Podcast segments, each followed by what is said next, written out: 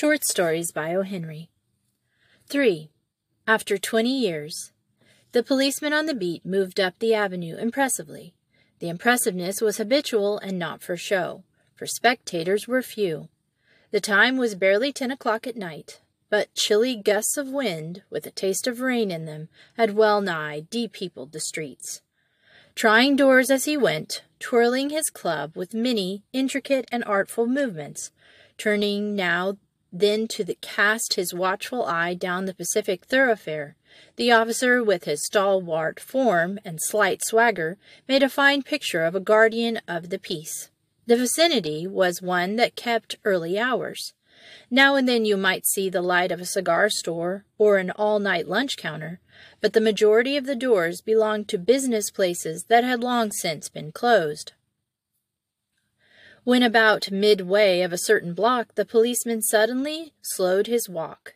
In the doorway of a darkened hardware store, a man leaned, with an unlighted cigar in his mouth. As the policeman walked up to him, the man spoke up quickly. It's all right, officer, he said reassuringly. I'm just waiting for a friend. It's an appointment made twenty years ago. Sounds a little funny to you, doesn't it? Well, I'll explain if you'd like to make certain it's all right. About that long ago, there used to be a restaurant where this store stands, Big Joe Brady's restaurant. Until five years ago, said the policeman. It was torn down then. The man in the doorway struck a match and lit his cigar. The light showed a pale, square-jawed face with keen eyes, a little white scar near his right eyebrow. His scarf pin was a large diamond, oddly set. Twenty years ago tonight, said the man, I dined here at Big Joe Brady's with Jimmy Wells, my best chum and the finest champ in the world.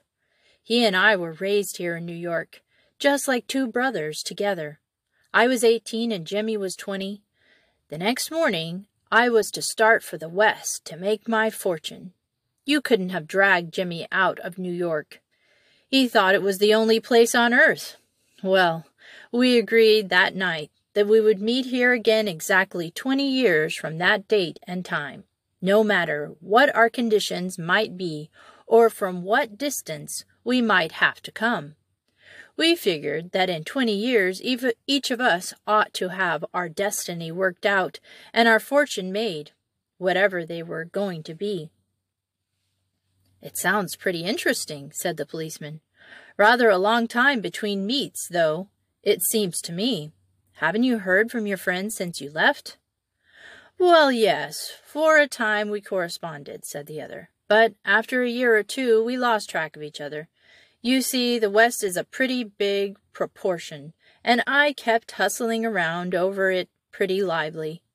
But I know Jimmy will meet me here, if he's alive for he always was the truest, staunchest old chum in the world. He'll never forget.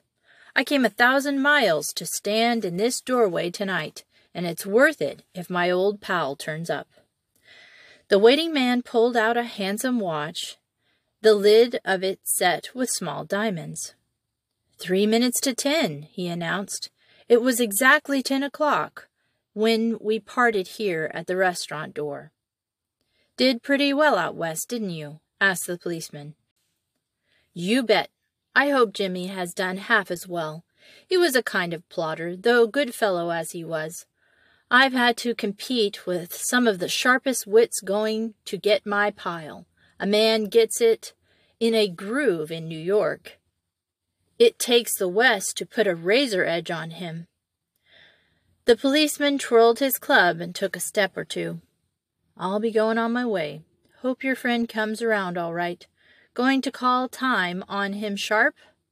I should say not, said the other. I'll give him half an hour at least. If Jimmy is alive on earth, he'll be here by that time. So long, officer. Good night, sir, said the policeman, passing on along his beat, trying doors as he went. There was now a fine cold drizzle falling, and the wind had risen from its uncertain puff into a steady blow. The few foot passengers astir in that quarter hurried dismay and silently along with coat collars turned high and pocketed hands. And in the door of the hardware store, the man who had come a thousand miles to fill an appointment, uncertain almost to absurdity, with the friend of his youth, smoked his cigar and waited. About twenty minutes he waited, and then a tall man in a long overcoat, with collar turned up to his ears, hurried across from the opposite side of the street. He went directly to the waiting man. Is that you, Bob? he asked doubtfully. Is that you, Jimmy Wells? cried the man in the door. Bless my heart! exclaimed the new arrival, grasping both the other's hands with his own. It's Bob, sure as fate. I was certain I'd find you here if you were still in existence. Well, well, well, twenty years is a long time. The old restaurant's gone, Bob. I wish it had lasted, so we could have had another dinner there. How was the West treating you, my friend? Bully! It has given me everything I asked for it. You've changed lots, Jimmy. I never thought you were so tall by two or three inches. Oh, I grew a bit after I was twenty. Doing well in New York, Jimmy? Moderately. I have a position in one of the city departments. Come on, Bob. We'll go round to a place I know of and have a good long talk about old times. The two men started up the street arm in arm. The man from the West, his egotism enlarged by success, was beginning to outline the history of his career. The other, submerged in his overcoat, listened with interest. At the corner stood a drug store, brilliant with electric lights. When they came into the glare, each of them turned simultaneously to gaze upon the other's face. The man from the West stopped suddenly and released his arm. You're not Jimmy Wells, he snapped. Twenty years is a long time but not long enough to change a man's nose from a Roman to a pug. It sometimes changes a good man into a bad one, said the tall man. You've been under arrest for ten minutes, Silky Bob. Chicago thinks you may have dropped over our way and wires us she wants us to have a chat with you. Going quietly, are you? It's sensible. Now, before we go to the station, here's a note. I was asked to hand to you. You may read it here at the window. It's from Patrolman Wells. The man from the west unfolded the little piece of paper handed him. His hand was steady when he had began to read, but it trembled a little by the time he had finished. The note was rather short. Bob, I was at the appointed place on time. When you struck the match to light your cigar, I saw it with the face of a man wanted in Chicago. Somehow I couldn't do it myself, so I went around and got a plainclothesman to do the job. Jimmy.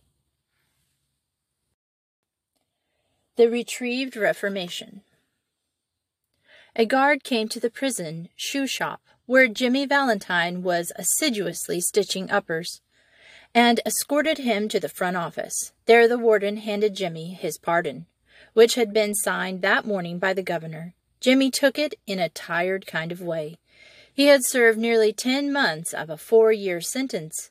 He had expected to stay only about three months at the longest. When a man with as many friends on the outside as Jimmy Valentine had is received in stir, it is hardly worth while to cut his hair. Now, Valentine, said the warden, you'll go out in the morning. Brace up and make a man of yourself. You're not a bad fellow at heart. Stop cracking safes and live straight. Me? said Jimmy in surprise. Why, I never cracked a safe in my life. Oh, no, laughed the warden. Of course not. Let's see now. How was it you happened to get sent up on that Springfield job? Was it because you wouldn't prove an alibi for fear of compromising somebody in extremely high-toned society, or was it simply a case of a mean old jury that had it in for you. It's always one or the other with you innocent victims. Me? said Jimmy, still blankly virtuous. Why, Warden, I never was in Springfield in my life. Take him back, Crone, said the warden, smiling. and fix him up with outgoing clothes, unlock him at seven in the morning, and let him come to the bullpen. Better think it over. At a quarter past seven on the next morning, Jimmy stood in the warden's outer office. He had on a suit of villainously fitting, ready-made clothes, and a pair of stiff, squeaky shoes that the state furnished to its discharged compulsory guests. The clerk handed him a railroad ticket and five-dollar bill, with which the law expected him to be rehabilitating himself into a good citizenship and prosperity. The warden gave him a cigar and shook hands.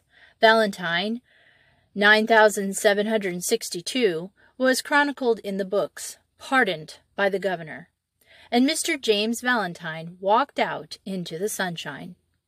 Disregarding the song of the birds, the waving green trees, and the smell of flowers, Jimmy headed straight for a restaurant. There he tasted the sweet joy of liberty in the shape of a broiled chicken and a bottle of white wine, followed by a cigar a grade better than the one the warden had given him. From there he proceeded leisurely to the depot. He tossed a quarter into the hat of a blind man sitting by the door and boarded his train. Three hours set him down in a little town near the state line. He went to the cafe of one Mike Dolan and shook hands with Mike, who was alone behind the bar. Sorry we couldn't make it sooner, Jimmy, me boy, said Mike, but we had that protest from Springfield. And the governor nearly balked. Feeling any better? Fine, said Jimmy. Got my key? He got his key and went upstairs, unlocking the door of a room at the rear. Everything was just as he had left it. There on the floor was still Ben Price's collar button that had been torn off from the eminent detective's shirt band when they had overpowered Jimmy to arrest him. Pulling out from the wall a folding bed, Jimmy slid back a panel in the wall and dragged out a dust-covered suitcase. He opened this and gazed fondly at the finest set of burglar tools in the East. It was a complete set, made of specially tempered steel, the latest design in drills, punches, braces, and bits, jimmies, clamps, and augers, with two or three novelties invented by Jimmy himself, in which he took pride. Over nine hundred dollars they had cost him to have made it. A place where they make such things for the profession. In half an hour Jimmy went downstairs and through the cafe, he was now dressed in a tasteful, well-fitting clothes, and carried his dusted and cleaned suitcase in his hand. Got anything on? Asked Mike Dolan genially. Me? said Jimmy in a puzzled tone. I don't understand. I'm representing the New York Amalgamated Short Snap Biscuit Cracker and Fizzled Wheat Company. This statement delighted Mike to such an extent that Jimmy had to take a seltzer and milk on the spot. He never touched hard drinks. A week after the release of Valentine, 9762, there was a neat job of safe burglary done in Richmond, Indiana, with no clue to the author. A scant $800 was all that was secured. Two weeks after that, a patent, patented, improved burglar-proof safe in Logansport was opened like a cheese to the tune of $1,500, currency securities and silver untouched. That began to interest the rogue catchers. Then an old-fashioned bank safe in Jefferson City became active and threw out of its crater an eruption of banknotes amounting to $5,000. The loss were now high enough to bring the matter up into Ben Price's class of work. By comparing notes, a remarkable similarity in the methods of the burglaries was noticed. Ben Price investigated the scene of robberies and was heard to remark, That's dandy Jim Valentine's autograph. He's resumed business. Look at this combination knob, jerked out as easy as pulling up radishes in a wet weather. He's got the only clamps that can do it. And look how clean these tumblers were punched out. Jimmy never has to drill more than one hole. Yes, I guess I want Mr. Valentine. He'll do his bit next time without any short time or clemency foolishness. Ben Price knew Jimmy's habits. He had learned them while working on the Springfield case long jumps, quick getaways, no Confederates, and a taste for good society. These ways had helped Mr. Valentine to become noted as a successful dodger of retribution.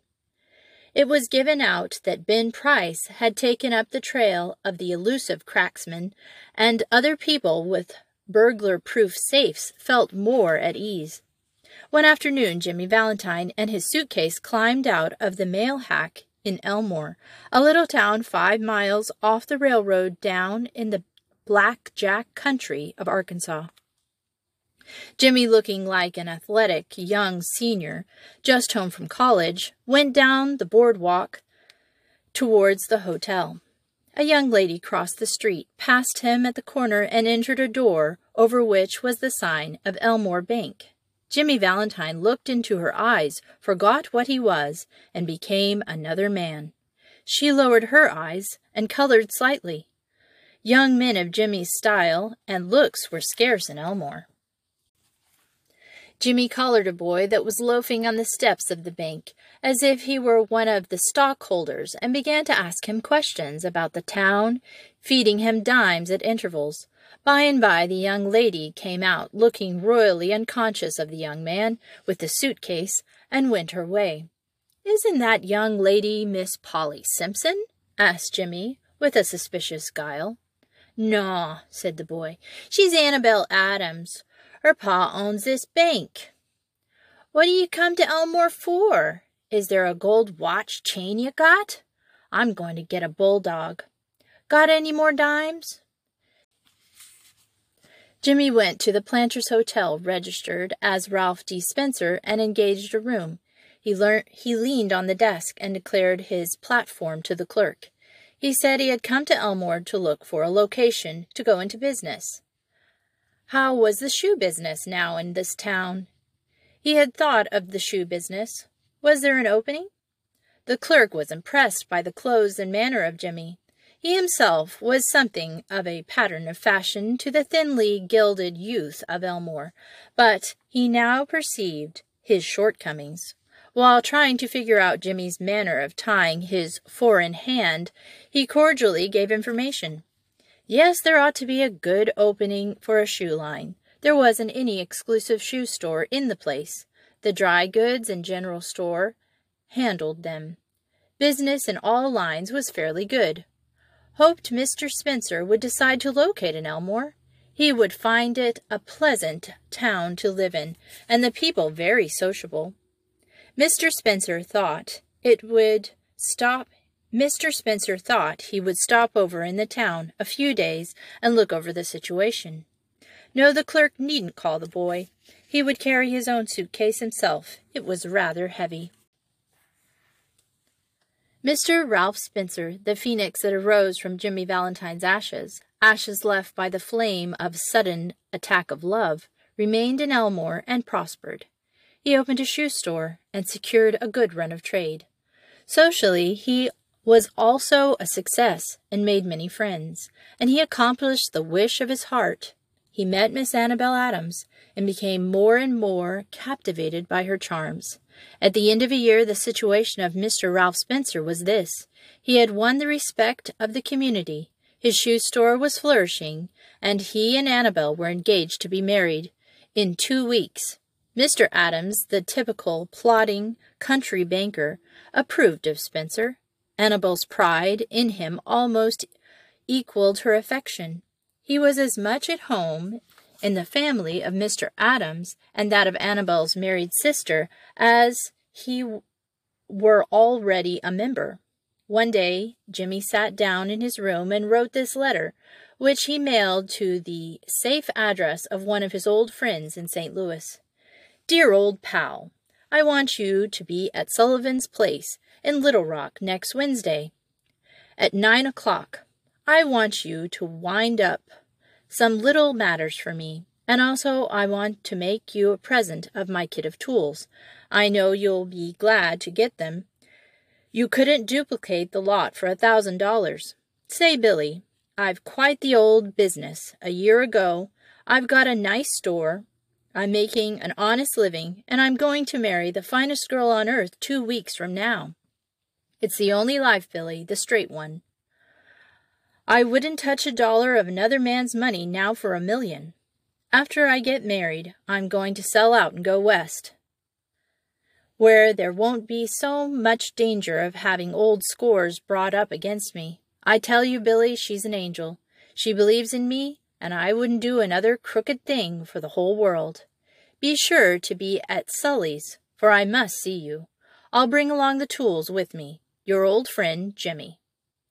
On the Monday night after Jimmy wrote this letter, Ben Price jogged unobtrusively into Elmore in a little buggy. He lounged about town in his odd way until he found out what he wanted to know. From the drug store across the street from Spencer's shoe store, he got a good look at Ralph D. Spencer. Going to marry the banker's daughter, are you, Jimmy? said Ben to himself softly. Well, I don't know. The next morning, Jimmy took breakfast at the Adams. He was going to Little Rock that day to order his wedding suit and buy something nice for Annabel. That would be the first time he had left town since he came to Elmore. He had been more than a year now since these last professional jobs had taken place, and he thought he could safely venture out. The next morning, Jimmy took breakfast at the Adams. He was going to Little Rock that day to order his wedding suit and buy something nice for Annabel. That would be the first time he had left town since he came to Elmore.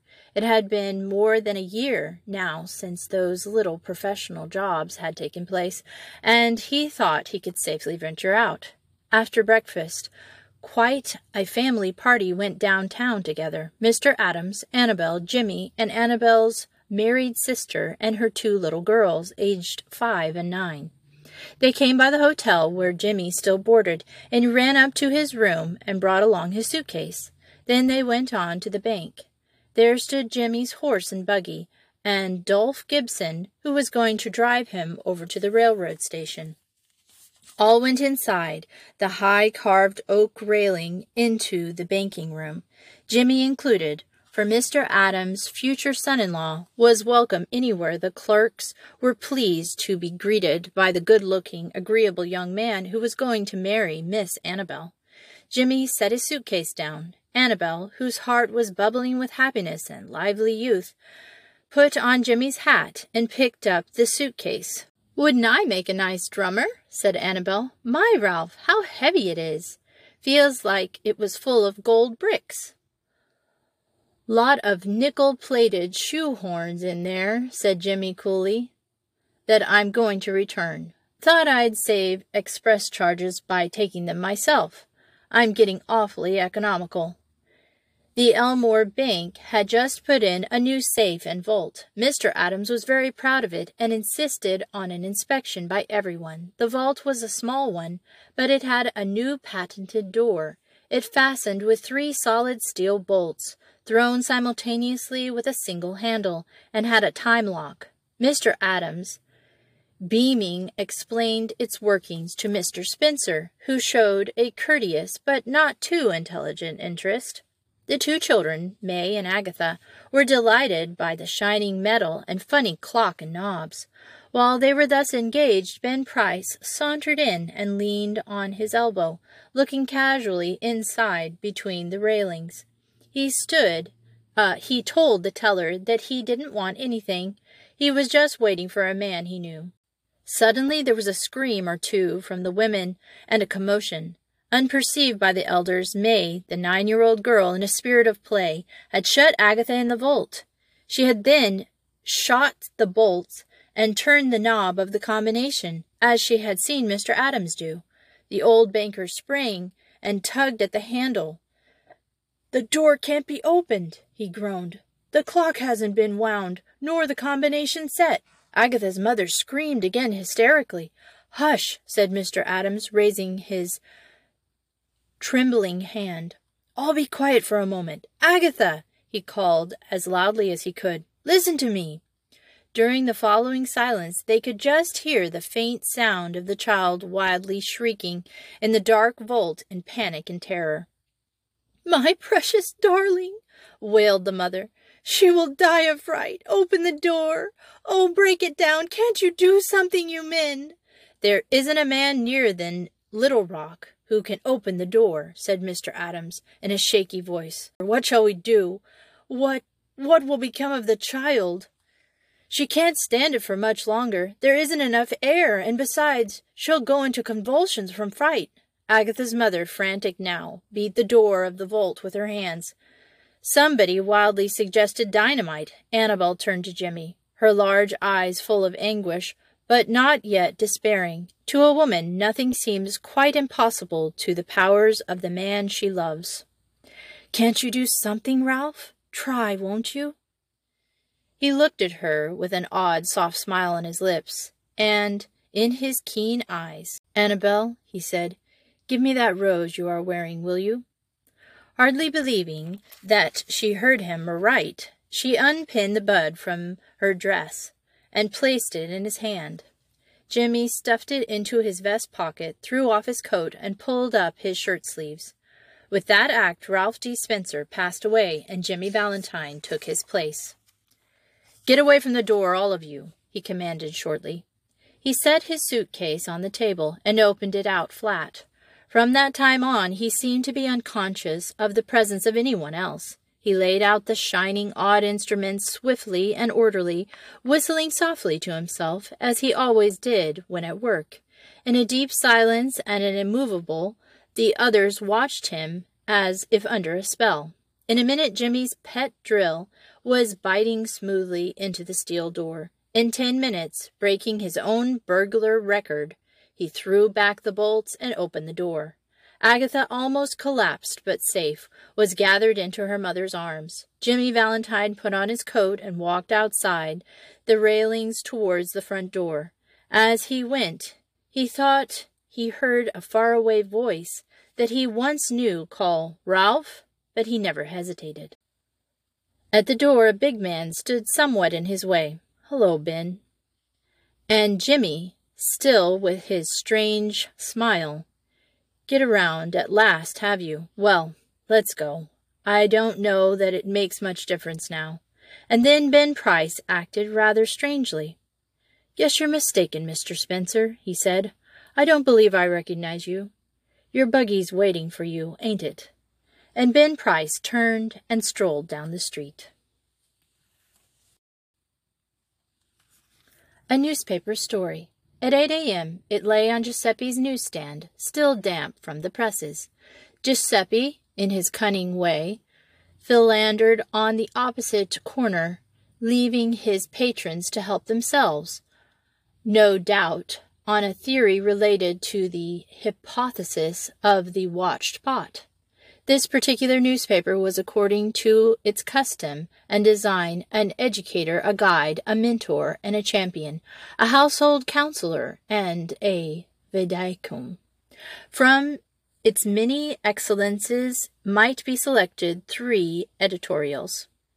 One was in simple, chaste, but illuminating language directed to parents and teachers, deprecating corporal punishment for children. Another was an accusive and significant warning addressed to a notorious labor leader who was on the point of instigating his clients to a troublesome strike. The third was the eloquent demand that the police force be sustained and aided in everything that tended to increase its efficacy as public guardian and servants.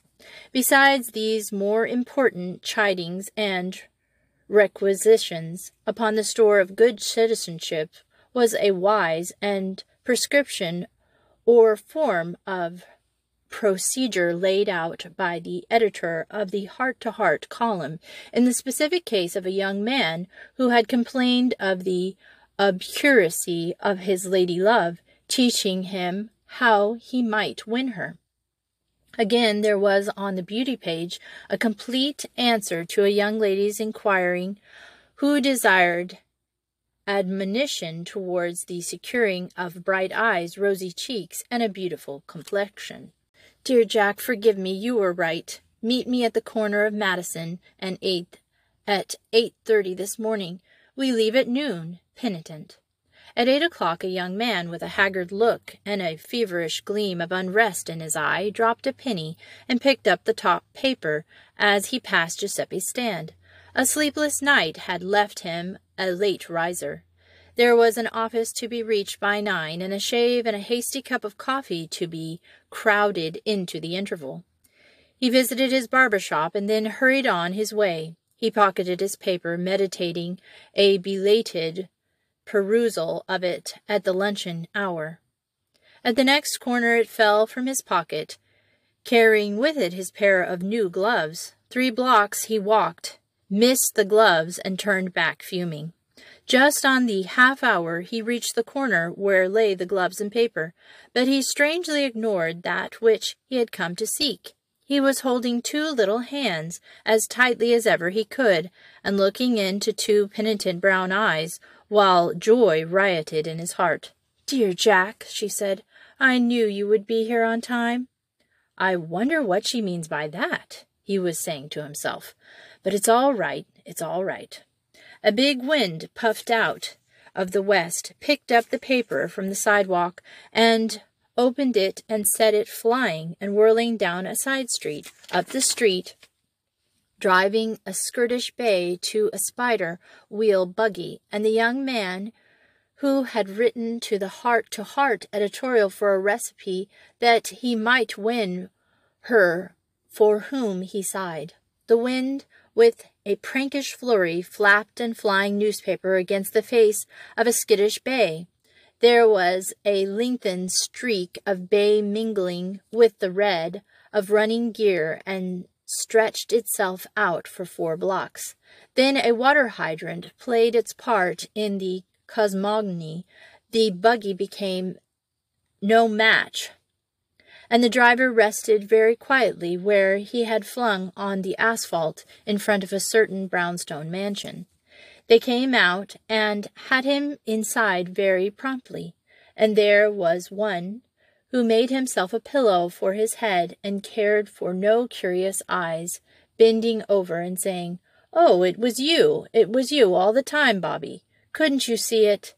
And if you die, why so must I, and... But in all this wind, we must hurry to keep in touch with the, our paper.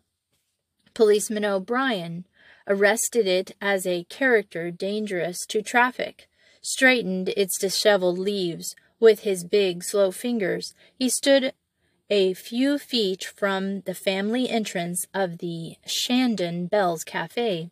One headline he spelled out ponderously, the papers to the front in a move to help the police. But whist! The voice of Danny, the head bartender, from the crack of the door.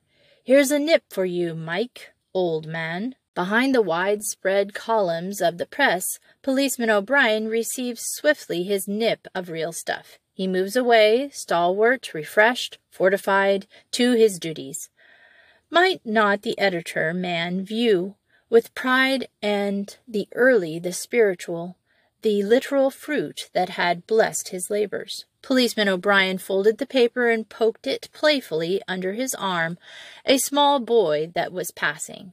The boy was named Johnny, and he took the paper home with him. His sister was named Gladys, and she had written to the beauty editor of the paper asking for the particular touch of beauty. That was weeks ago, and she had ceased to look for an answer. Gladys was a pale girl with dull eyes and discontented expression. She was dressing to go out to the avenue to get some braid. Beneath her skirt she pinned two leaves of the paper Johnny had brought. When she walked, the rustling sound was an exact imitation of the real thing. On the street she met Miss Brown, girl from the flat below, and stopped to talk. The girl turned green with envy. Only silk at five dollars a yard could make that sound that she heard from Gladys's as she moved. The brown girl, consumed by jealousy, said something spiteful and went her way, with pinched lips. Gladys proceeded towards the avenue. Her eyes now sparkled with Jagerfonteins. A rosy bloom visited her cheeks. A triumphant, subtle, vivifying smile transfigured her face. She was beautiful. Could the beauty editor have seen her then? There was something in her answer to the paper, I believe, about cultivating a kind feeling towards others in order to make plain features attractive. The labor leader, again whom the against whom the paper's solemn and weighty editorial injunction was laid was the father of Gladys's and Johnny. He picked up the remaining journal from which Gladys had removed the papers. But instead of it was greeted by one of those ingenious and spacious puzzle problems that enthrall alike the simpleton and the, and the sage. The labor leader tore off half of the page, provided himself with table, pencil, and paper, and glued himself to the puzzle. Three hours later, after waiting vainly for him at the appointed place, other more conservative leaders declared and ruled in favor of arbitration, and the strike, with its attendant dangers, was averted. Subsequent editions of the paper referred, in colored ink, to the clarion tone of its successful denunciation of the labor leaders' intended designs. The remaining leaves of the attractive journal also went loyally to the proving of its potency. When Johnny returned from school, he sought a secluded spot and removed the missing columns from inside his clothing, where they had been artfully distributed so as to successfully defend such areas as are generally attracted during a scholastic castigation. Johnny attended a private school and had had trouble with his teacher. As has been said, there was an excellent editorial against corporal punishment in the morning issue, and no doubt it had its effect. After this, can anyone doubt the power of the press?